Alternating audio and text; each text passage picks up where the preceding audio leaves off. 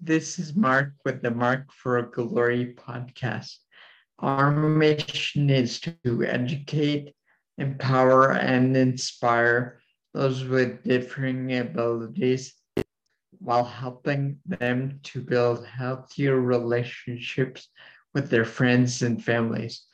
Our hope is that through this podcast, you'll get to hear from some of the people who are helping to make the world a better place.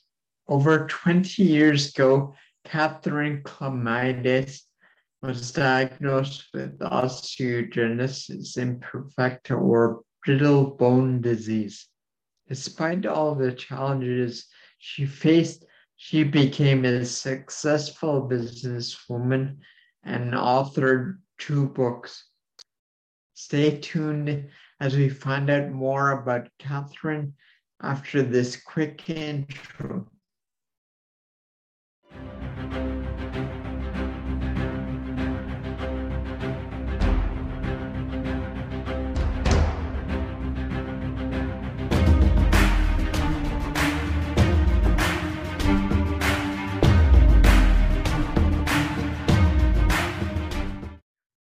Well, Katherine, it's nice to finally speak to you.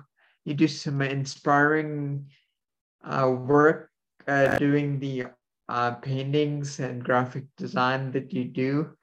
Um, and I'm wondering if, uh, well, let's start out um, with you telling us a bit about your early life and how it was growing up and what that was like. Tell us a bit about osteo uh, imperfecta, osteogenesis sure. imperfecta. Sure. So um, I have a genetic bone disease called osteogenesis imperfecta. Um, I was born with it. It basically means that my bones break easily and they grow abnormally. Um, so I'm actually only two foot seven and I use an electric wheelchair for mobility. Um, I have an aide with me most of the time. Uh, so, you know, I, I need help doing basic activities like getting food and going to the bathroom and bathing and that kind of thing. Um, I uh, get asked a lot how many bones I've broken. And my favorite answer to give is that we stopped counting around 500 when I was 10, and I'm now 33. So that gives you a little bit of an idea. Uh, basically, the short answer is a lot. um, and yeah, I um, I grew up outside of New Orleans. Well, I grew up in New Orleans. Uh, we now live outside of New Orleans, but um, I grew up in New Orleans, and I was the only wheelchair user in my school until my senior year of high school.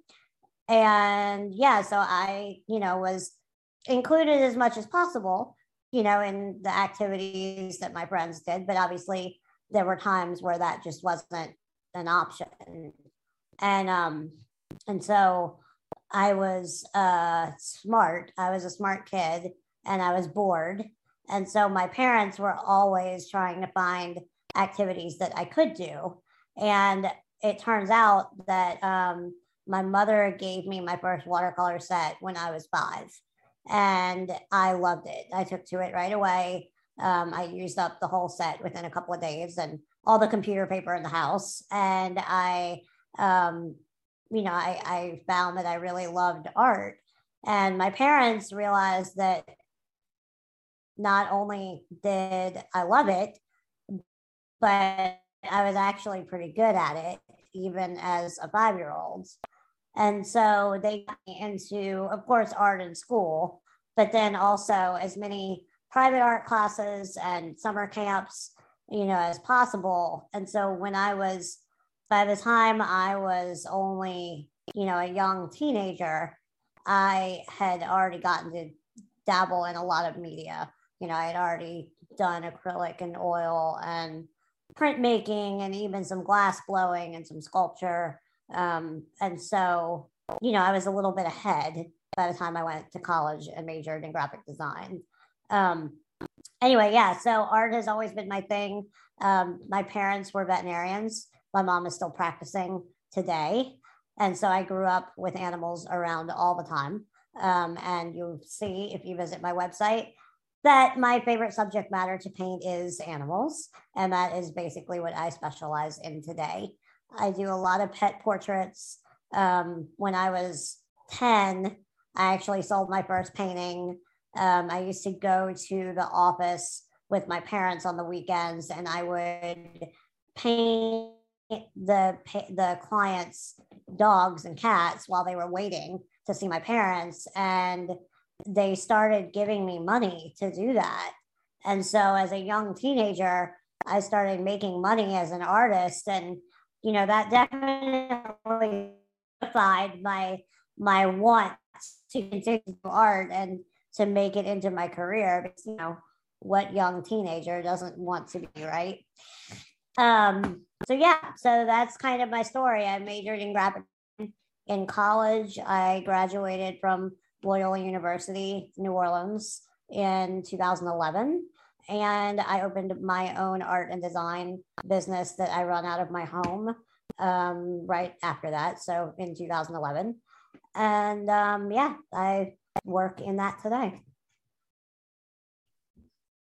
Okay, um, that's that's an awesome story. There's a lot, a lot to cover there. Um, um, you you say you were drawn to painting animals and and nature. Um, Yeah. how did that? How did that uh, affect the way you you regarded your disability, or did it? Or Yeah. other people regarded your disability? Um, well, I mean, this still happens. You know, I think when people look at someone like me, they make not all people, but a lot of people make a lot of that I don't um um and they assume that I'm not really it impresses them. Um because you know my art it's it's good. Like it's not i mean i'm not saying i'm the most talented artist in the world because i'm certainly not. Um but it's good. Like it's you know even i can say like it's it's good art and i'm pretty hard on myself. Um but when people realize that i did it and i had i have um physical challenges and I still created something that is nice to look at. Um, you know, I think it impresses them even more. And I think part of what makes my me successful is that I share my art, but I also share my story with my art. And and that's I think that's what makes it more special to people, if that makes any sense. Yeah, it makes sorry, there's flying going around. It makes uh makes total sense. Um and uh one sort of related question, how did growing up with uh osteogenesis imperfecta shape who you are at, as a child, shape who you are as an adult? Oh, I mean, it, it affects every aspect of my life. Um, you know, I would definitely not be the person I am without having osteogenesis imperfecta. I mean, I just, I wouldn't be. Um, I think that growing up, managing physical pain certainly, certainly changes you. Um, it certainly um, makes you stronger in some ways, uh, and and maybe not in others, but but in some ways. I think that, you know, I, I've always had to rely on everyone around me for everything. Um, so, you know, I can't, like, for example, um, you know, I, I can be by myself for a little while, but I can't be by myself for a long. Yeah, growing up with a physical disability is definitely a challenge. Um, but I think that everyone has challenges, and this is just the one, you know, that I have.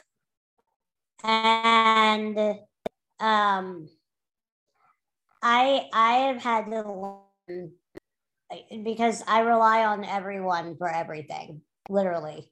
Uh, I rely on the people around me to do things like go to the bathroom or to get food. Um, and so I've had to learn how to live um, by by working around other people's lives. That makes sense. Um, and so, you know that that definitely has affected my life, um, and it has taught me how. I mean, it's it's taught me patience, which I don't have very many of. So um, I don't know how well it's taught me patience, but I try to be patient. Um, you know, it's taught me, um, honestly, it's just taught me time management, um, how, how to, how to manage my time, how to manage other people's time.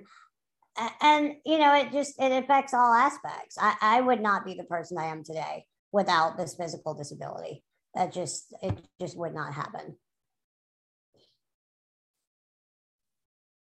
When it comes to um, well, yeah, I've certainly learned that that disability teaches you a lot of things and causes you to maybe change perspective on the way you look at life, right?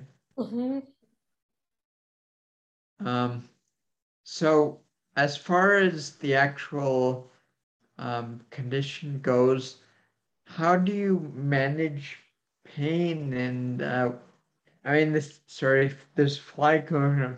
This may seem like an odd question, but um, does it hurt to break a bone? I'm, I mean, do you ever do you ever get do you ever get uh, desensitized to that? No, no, you don't get desensitized. Um, it does hurt to break a bone. I mean, unfortunately, all of my nerve endings are working quite well.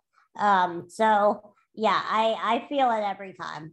Um, and I feel it just, I, I assume, just like you would. Um, however, I have done it for so long and so many times that my tolerance is much higher than most people's. Um, and and I found other ways to deal with it. You know, I've, I've uh, my mother is a homeopathic veterinarian, so she does a lot of holistic medicine. And so I found other natural uh, remedies and ways to deal with pain. I've, um, I, I don't try, I try not to take a lot of, you know, heavy drugs or narcotics, mainly because I just don't like the way they make me feel. Um, and that's, you know, that's just me. That's not everybody, of course, but that's just me. Um, I, yeah, I mean, it, it definitely hurt bone, but when you, when you deal with something for so long, it's, it's normal, you know? So like breaking bones and dealing with physical pain, that's my normal. That's just, that's just my life. I don't know any different. And so it's kind of miserable sometimes, but I I mean, it is what it is.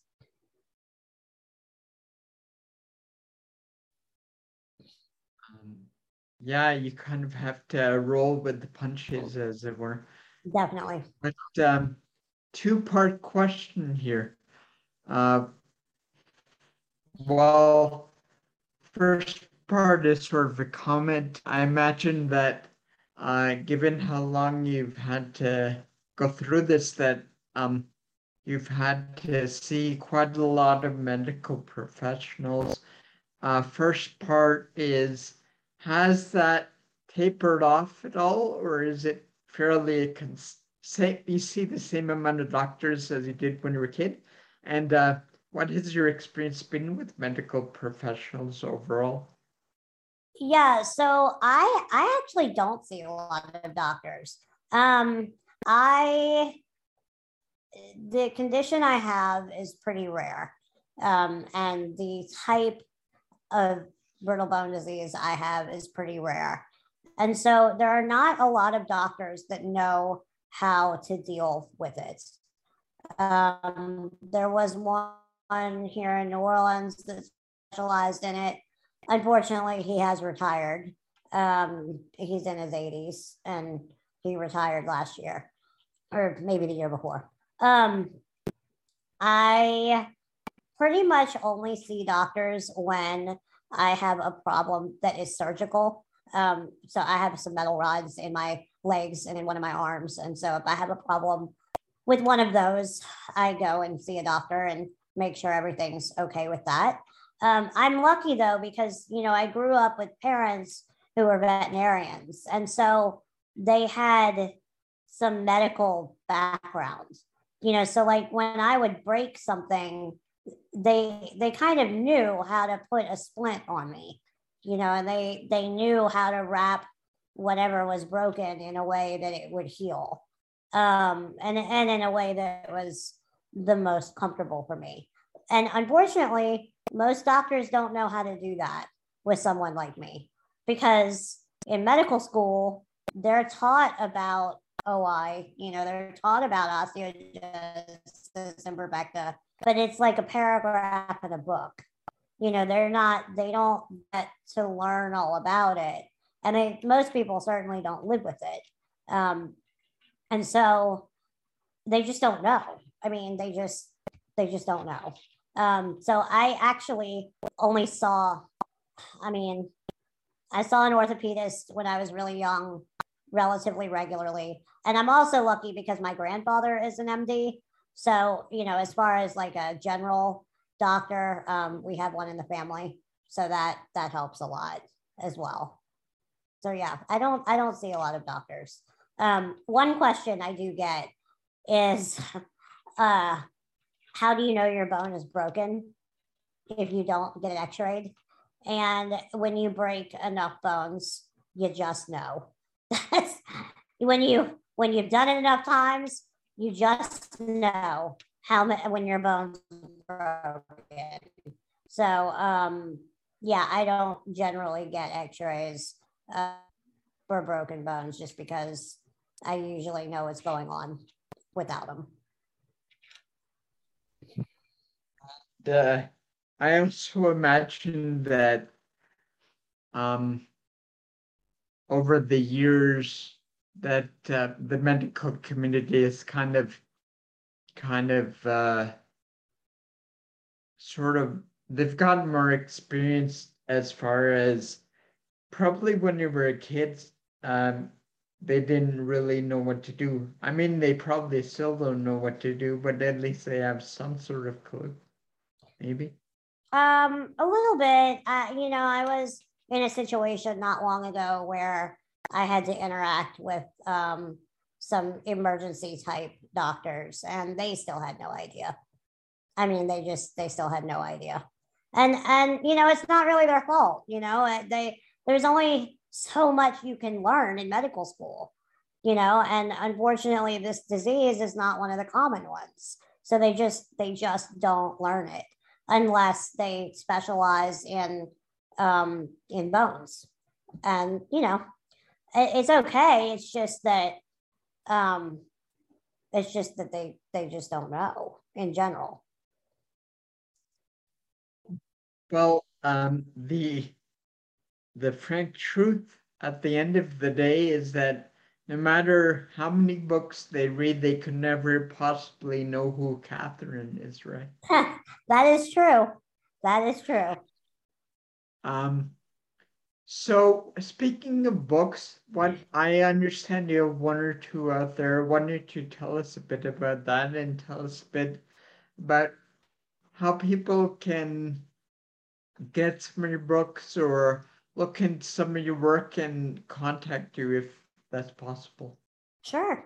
Um, so I have two books. One is called Looking Up, and I wrote and designed that in college. Um, it actually started out as my senior thesis and eventually was published by a local publisher. Uh, it's a coffee table book. It's like 90 something pages, uh, but it's got a lot of photography in it. And it is all about me and my story and a lot of what we talked about here today. Um, it's, it's about um, the scientific uh, background of my disease, but also about how I live with it, um, how I deal with strangers in public because they can be a little difficult sometimes, um, and just how on uh, my my outlook on life. So that's the first one, and then the second one I published in 2019. Um, it's a collaboration I did with my neighbor, actually, who is a writer. And I painted um, 64 different dog breeds. So I illustrated the book, uh, and she wrote little paragraphs about each breed that talks about the breed and um, kind of what to expect when you get if you were to get that type of dog. Um, she actually interviewed people who owned each breed. So the, the book is a very personal experience. It's not, um, I mean, it's fact based, but it's not just a list of facts. Um, it's told from the dog's perspective. So it's a cute little book. Um, also, kind of a coffee table book, but it's great for kids. Um, it's great for dog lovers. It's a great gift. And both of those are available on my website. And actually, they're both available on Amazon too. But um, my website is my initials K A K art nola N O L A dot com. So it's dot com. And um, you can get to my Etsy store from there. My art is all in there as well. And then also you can follow me on Facebook and Instagram. And all of that's on my website. Um, and lastly, are there any projects that you're working on that you want to tell people about? Sure. Um, I so right now I have a couple of pet portraits going. Like I said, I I do a lot of pet portraits, so that's kind of a constant project throughout the year. Um, I started a new animal series at the beginning of the year. I'm not sure where it's going to go yet, so I don't want to say too much about it. Um, I started, I also started a series of fish, which I took a break from, which I need to go back to. So um, I, I don't, I don't have any like solid projects at the moment. Um, but I am going to be work in Audubon Zoo, which is really exciting. Audubon Zoo is one of the most prestigious zoos in the country. Um, and it's located in New Orleans. And they just accepted some of my artwork into their gift shop. So I'm very excited about that. Um, that's going to be really exciting. That's going to be really fun um otherwise yeah i mean i'm taking commissioned work. Um i'm probably going to have some shows at the end of the year. I'm just trying to kind of solidify those plans now. Um but yeah if or anything welcome to con my website and yeah i'd be happy to do that Katherine. It was uh, certainly great to speak with you. And thanks for joining me today. And I hope uh, people check out your book and your what you yeah. have uh, going on. And uh, it was great. to Have a good day. Yes, you too. Thank you. Who would you like to hear from on the podcast? Leave a comment below and let us know.